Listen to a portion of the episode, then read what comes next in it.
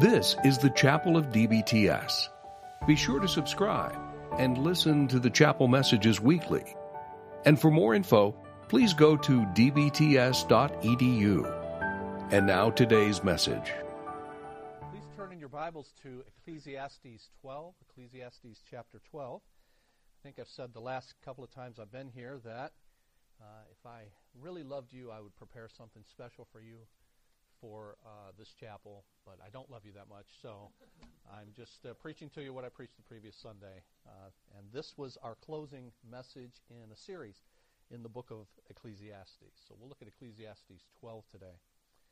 When I was in my 20s, I coached a Saturday morning floor hockey team of children who were ages 5 to 8. And I took a couple of things away from that experience that have stayed with me. One is that some parents are crazy. Because I had this uh, quaint idea that our objectives were one, to teach kids how to play the game, two, teach them teamwork and sportsmanship, and three, to have some fun. As such, it was my philosophy that all the kids would play roughly equal amounts of time. What I failed to realize, according to some, even many of the parents, is that their child is going to be the next Steve Yzerman. We were quite a talented group, to say the least. I mean, what are the chances that on a team of 15 elementary age children, at least half of them are surefire NHL prospects? I learned that you do not want to be that parent. Living your life vicariously through your child so that they will become what you were deprived of because all the coaches were too dumb to know talent when they saw it, or because you had that knee injury in 10th grade that held you back you're sure you could have made it to the pros. And your child is going to be given every chance starting when they're three years old. So I learned from coaching that parents are hard to coach. And I also learned that the kids are hard to coach. And one thing in particular made it difficult. Children have a tendency to, no matter what sport they're playing, whether it's soccer, basketball, hockey, whatever it is, they all seem to move together as a group in a large clump. They see the ball or the puck, and they just all go to it or the one running or skating with it. And the coach's challenge is to teach them to play a position. But in order to do that, you have to provide them a wider perspective. That there's a full court or field or rink. And that when we spread it out and we play our position, we can, as a team, advance the ball or the puck and even score. Now, for those very, very, very few children that do make it to the next level, did you hear that, Dad? Very, very, very few. Their coaches will record their games and they'll pore over them to see what all is happening on the entire court or field or rink. And then they can point that out to the individual players that they see more than just the limited view that they have when they're playing. In the case of football, since the field is so large, members of the coaching staff will often be in a booth above the field wearing a headset so that they can see everything that's happening and communicate plays and information below. So, for example, this past Saturday, Michigan Ohio State, I would have liked to have heard what the Michigan guy is saying as he's observing the quarterback. Something like, hey, when you see a guy with a Michigan jersey wide open, throw the ball to him. Well, that's all sports a field, a rink, a court. The most important game, so to speak, that you'll ever play is the one called life. Not the, the board game, but the real thing. And the field that you play it on is vast, it's the entire world around you. But many play life the way children play sports. They just move in packs and clumps from one thing to the next, following the crowd, never seeing the big picture and how what they and what they do fits in.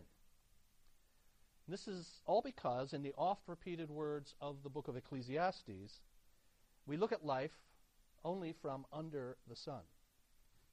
We don't see the whole field, so our perspective is limited to what's right in front of us, what it is we're currently going through, what our current challenge or struggle is. When we see life only from under the sun, we don't see God's larger purpose, nor how the position we're called to play fits in. But God does know. And He sees all of it, and He's graciously given us, as it were, the ultimate playbook the Bible.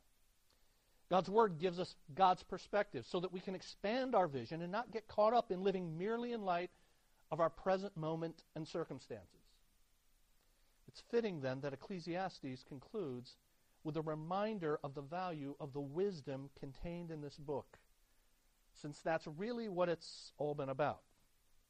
Ecclesiastes, like all of Scripture, gives us the widest possible perspective on life, on ourselves, on others, on our circumstances.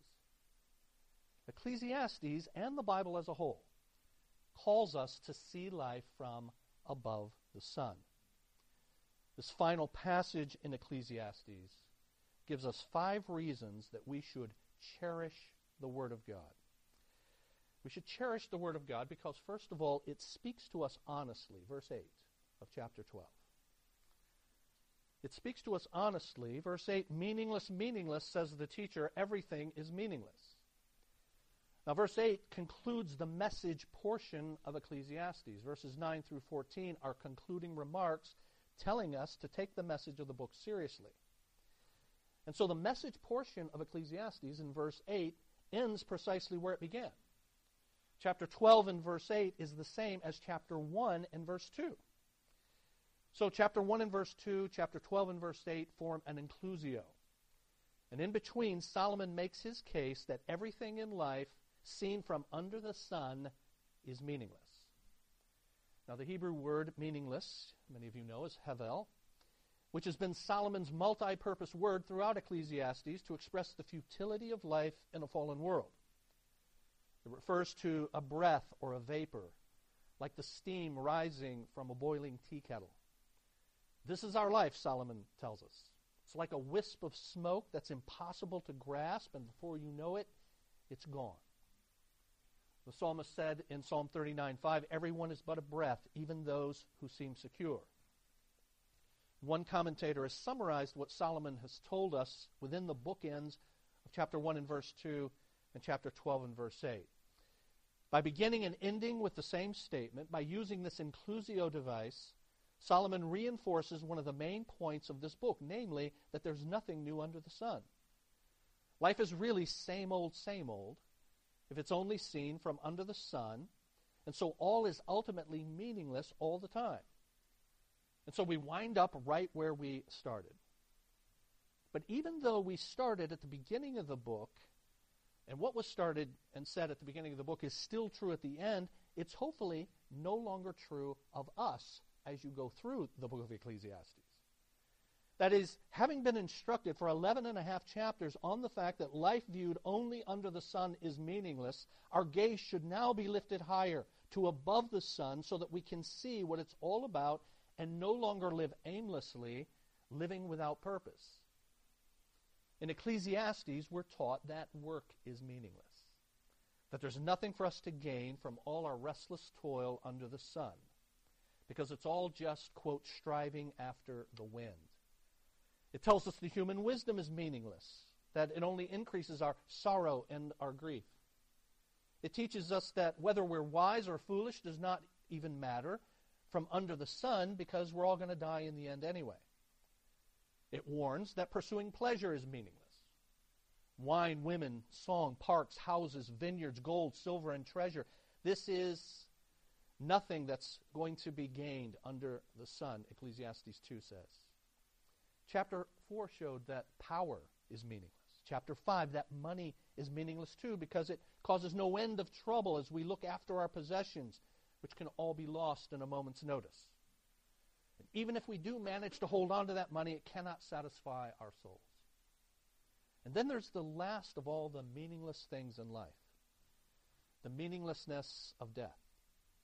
Most of us will have to endure the indignities of growing old that the first part of chapter 12 describes, and then after that, the final absurdity of returning to the ground from which we were made. Dust we are, to dust we will return, we were told back in chapter 3. In the midst of all of that doom and gloom, there have been rays of light in Ecclesiastes. In spite of the meaninglessness, we can still rejoice in life's many blessings, especially when we see them from God's perspective as gifts from Him. Solomon has encouraged us to eat and drink and find satisfaction in our work. He's told us that there's a time for healing and harvesting, a time for laughing and dancing, for loving and making peace. He's told us to rejoice in the prosperity that God so richly provides and enjoy life with the one whom we love. There is joy in the world under the blessing of a faithful God. But what we're mainly supposed to see in Ecclesiastes is how meaningless life is without God. How little joy there is under the sun if we try to leave our Creator out of His universe. by the time you get to the end of Ecclesiastes, we have to admit that Solomon has proven his case. The Bible has, as it always does, presented an honest look at life. Now, thankfully, God does not leave us there.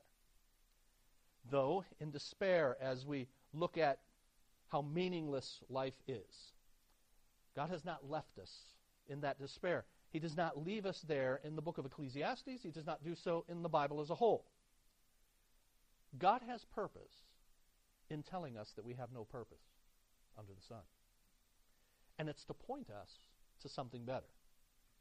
So not only should we cherish the Word of God because it speaks to us honestly, here's a second of those five things that we should cherish from the Word of God. It speaks to us carefully. And when I say carefully, I mean just full of care, taking care in the way it's written, verse 9. Not only was the teacher wise, but he also imparted knowledge to the people. He pondered and searched out and set in order many proverbs. Verse 9 is telling us that God, through Solomon, took great care regarding what to include in this book. Solomon took the time to sift through all the wise sayings at his disposal, and he included only those that arrest our attention.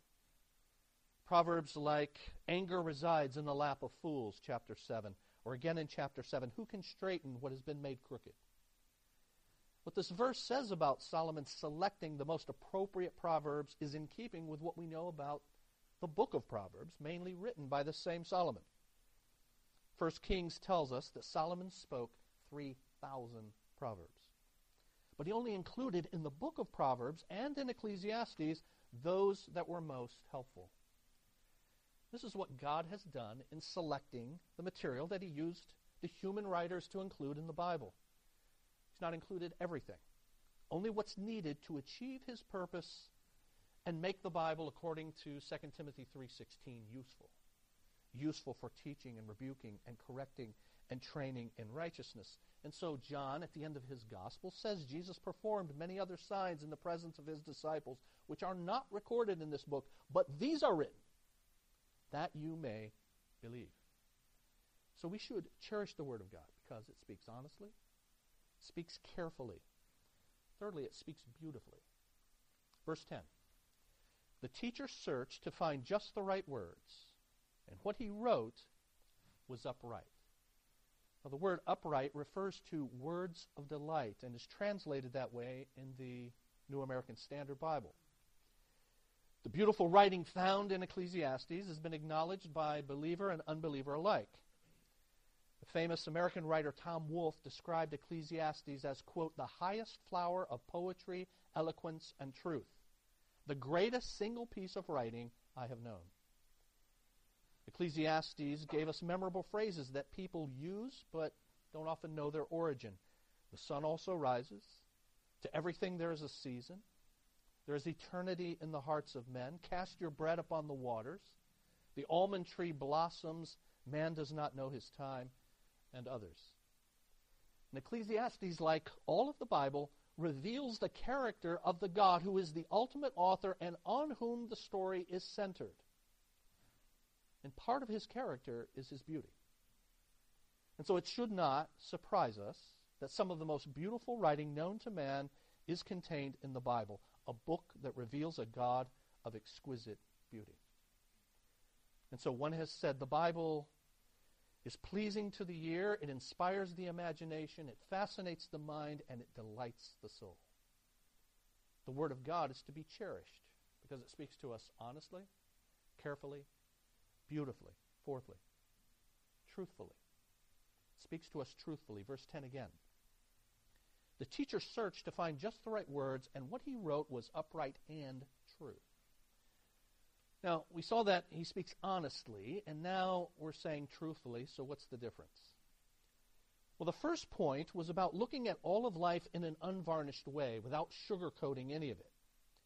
Here we're speaking of giving instruction that is true. And you see, it's important to add that. After adding words of delight that they it was also true because sometimes when seeking to speak or write in pleasing and beautiful ways, the truth can get sacrificed because truth is sometimes hard to hear, and so we mask it in ways that fail to make that truth clear. I've been in tag team counseling sessions where myself and another person might be counseling an individual or a couple and in a number of those, I've been kind of just riding shotgun, letting somebody else lead over the years. And I've been in sessions where the individual leading is so careful with his words and is trying to speak so kindly that the truth never actually gets across. So I end up being the hatchet man, saying, What he's trying to say is you're sinning and you need to stop. But you know, without confrontation with the truth, there is no repentance. And without repentance, there's no salvation or sanctification. And Jesus said, Your word is truth. And those words, verse 11, tell us, are like goads. The words of the wise are like goads. A goad is what a farmer or a shepherd would use to direct his animal and to get the animal's attention. It was a sharp stick that was not designed to injure the animal, but to command his full attention.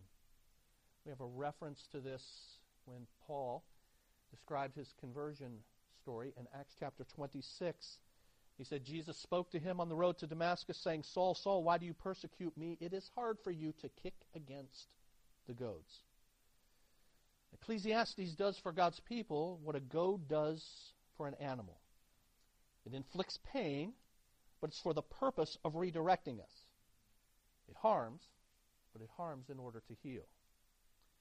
Its words are designed to make us uncomfortable enough with sin to motivate us to turn away from it. In the days of the early church, one church father said, The mind is roused and spurred by the instructions of wise people just as much as the body is by an ox goad being applied. It's sometimes said that experience is the best teacher. I would add, yeah, experience is the best teacher, especially when it's someone else's experience. And Solomon gives us the benefit, benefit of learning from his vast experience, much of that experience negative. And he writes such that Ecclesiastes is, in the words of one preacher, like a cattle prod that moves us away from the deception of money and pleasure and to the goodness of God. It moves us away from expressing foolish anger and mocking laughter. His words spur us on to patience, contentment, humility, and joy. When we forget about God, Solomon prods us to remember our Creator. And the moment we begin to think we're going to live forever, he pokes us in the ribs and reminds us that we will all soon die. The words of the wise are like goads. And verse 11 says, Their collected sayings are like firmly embedded nails. Now, some of you may have worked in construction and may be familiar with a tool called a ram set. I heard an illustration of the use of a ram set when some men were putting up a wall on a basement floor. One rookie was wondering how they would anchor that wall to the floor. Another man took out this ram set. The rookie watched as the other put a nail in the end of it. He opened it up like you would a, a gun, and he put a 22 caliber shell in it. He closed it up. He put in put it in place. He hit the hammer, and bam, drove the nail through the board an inch and a half into the concrete.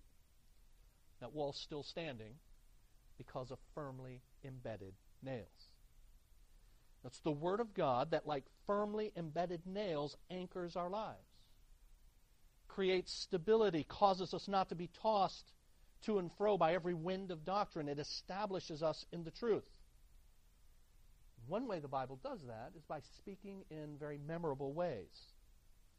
Once a wise saying is driven into the mind, it stays there like a nail that's pounded into a block of wood. Life may indeed be a vapor, but wisdom can help us pin it down, giving us a place to hang our experience. I like the way one commentator said it. The biblical proverbs have a way of nailing us right in the conscience. They also have a way of sticking into our brains. They're so memorable that once we hear them, we never forget them. There are many such in Proverbs. Two are better than one. A threefold cord is not quickly broken. The race is not to the swift, nor the battle to the strong, but time and chance happen to them all, and so forth. So the Bible, God's Word, is to be cherished because it speaks to us honestly and carefully, beautifully, truthfully. And then, fifthly, it speaks to us authoritatively. All of these words, the wise sayings that get nailed into our hearts and that goad us into action, verse 11 says, are given by one shepherd. Now, this shepherd could refer to Solomon himself, since he, in chapter 1, identified himself as the king over Israel in Jerusalem. And indeed, ancient world kings were often identified as the shepherds of their people. But what seems more likely is that the shepherd is none other than God himself. And that's why shepherd is capitalized in a number of translations, including the New American Standard. This is the first time that the title shepherd has appeared in Ecclesiastes, which seems to distinguish the shepherd from Solomon rather than identifying the two.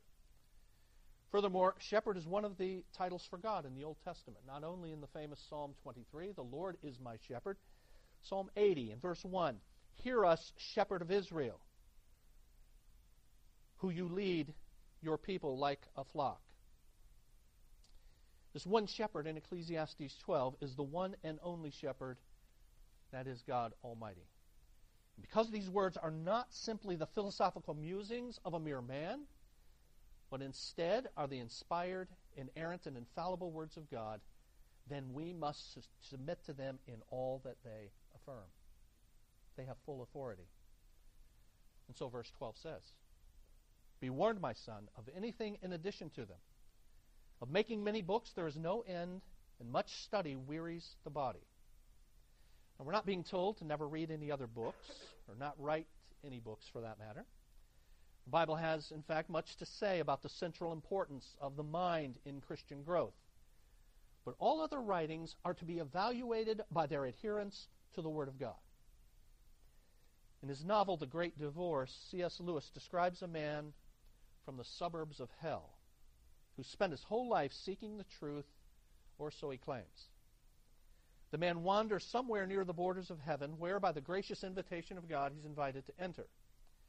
But the Spirit warns him, I can promise you, there's no scope here for your talents, only forgiveness for having perverted them.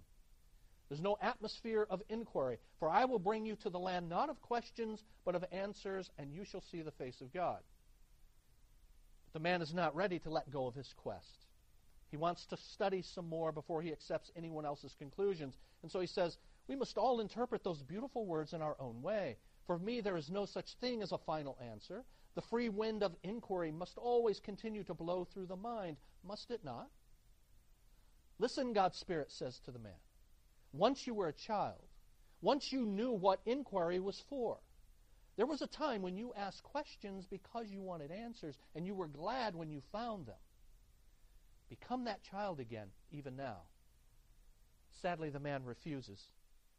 When I became a man, he says, I put away childish things. The conversation suddenly ends when the man remembers he has an appointment, makes his apologies, and he hurries off to a discussion group in hell. And the world is full of people like that. My church has people like that in it every Sunday. Those who are supposedly seeking spiritual truth but the quest itself can become an excuse for refusing to bow before the truth. These people are like the person that Paul warned about in 2 Timothy 3:7. Always learning, never able to come to a knowledge of the truth. So we should cherish the Word of God. Many reasons for us to do so. And then, secondly and lastly, we should not only cherish the Word of God, but we should cherish the God of the Word because the Word is all about Him. So cherish the Word of God, but cherish the God of the Word. And verse 13 tells us Now all has been heard.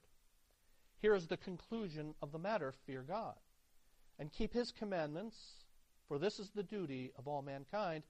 For God will bring every deed into judgment including every hidden thing, whether it is good or evil. Now, Ecclesiastes has told us several times before this to fear God. That is, to honor Him, revere Him, to worship Him as God. Solomon has given various reasons that we should do so, but here the reason that we should fear God and obey him and obey him is because one day we will stand before him for judgment. The word duty is not found in this verse, but it may well be implied. So it's really saying this is all of mankind. And to say this is all of mankind can mean that it's applicable to every person, which of course is true. It can also mean that this is what mankind is all about. The most important thing for any person to do is to worship God and obey his holy commandments. Now, why does Ecclesiastes tell us about the final judgment here? One preacher summarized it very well this way because it means everything matters. Solomon began and ended his spiritual quest by saying that everything is meaningless and that without God there's no purpose in life. Is that all there is? He kept asking. Isn't there more to life than what I see under the sun? If there's no God and therefore no final judgment, then it's hard to see how anything we do really matters. But if there is a God who will judge the world, then everything matters. This is not all there is. There is a God in heaven who rules the world. There is a life to come after this life. One day the dead will be raised, and every person who has ever lived will stand before God for judgment. When that day comes, it will be revealed that everything anyone ever did or said or thought has eternal significance. At the final judgment, whether the great white throne for unbelievers, the bema seat for believers, it will matter how we used our time. Whether we wasted it on foolish pleasures or worked hard for the Lord. It will matter what we did with our money, whether we spent it on ourselves or invested it in God's work. It will matter what we did with our bodies, what our eyes saw, our hands touched, and our mouths spoke. Whether we obeyed our father and mother will matter. So will the look we gave them and the little comment we made as we were walking away. What we did for a two year old will matter. The way we made time for her and got down on her level. What we said about someone else's performance will matter. The sarcastic remark or the word of genuine praise.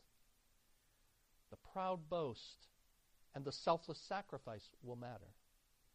The household task and the homework assignment will matter. The cup of water, the tear of compassion, the word of testimony, all of it matters. The final message of Ecclesiastes is not that nothing matters, but that everything does. What we did, how we did it, and why we did it will all have eternal significance. The reason everything matters is because everything in the universe is subject to the final verdict of a righteous God who knows every secret. What matters most of all, then, therefore, is the personal decision that each person makes about Jesus Christ. Think about it. If all are going to stand before God and all are going to give an account, who can stand? And of course, the answer is no one. So now then, this points us to the most important decision that each person makes, and that's about Jesus Christ. Ecclesiastes did not, does not end with a promise of grace, but with a warning of judgment. Nevertheless, this book has the gracious purpose of pointing us to our need of the gospel. If it's true that God will bring everything to judgment, and it is, then it's desperately important for us to make sure that we will be found righteous on that awesome and momentous day. The only way to be sure is to entrust our lives to Jesus Christ, who alone has the power to save us from the righteous wrath of God. Into this vain world the Savior came. Like us, he suffered all of its futility and frustration, but he did more. When the time was right, he took the judgment that we deserve by dying for our sins on the cross. His body returned to dust, like Solomon said, but on the third day he rose again, bringing life out of the grave. Soon Jesus will return. Romans chapter 2 says, God will judge people's secrets through Jesus Christ, as my gospel declares. The Bible says in Acts chapter 17 and verse 31, God has set a day, said Paul to the Athenian philosophers, when he will judge the world with justice by the man he has appointed. He has given proof of this to everyone by raising him from the dead. When that day comes, everyone who believes in Jesus will stand before the righteous judge and look into the eyes of a loving Savior. Thanks be to God. So, for every person, what matters is trusting Jesus, whose victory saves us from God's wrath and from life's futility. That's the big picture. That's the big picture that the Bible invites us to see that Ecclesiastes showed us. It's the big picture to which the Bible points us and into which we all fit. So we should cherish the Word of God and cherish the God of that Word. Let's pray. Our Father, we thank you for giving us your Word. We thank you that your Word is indeed a lamp unto our feet and a light unto our path. Help us to cherish it and show that we do by obeying it and doing so because we cherish you. We pray in the name of Jesus. Amen. Thank you for listening to the DBTS Chapel Hour. DBTS is a ministry of Intercity Baptist Church. To find out more about Detroit Baptist Theological Seminary, please go to dbts.edu.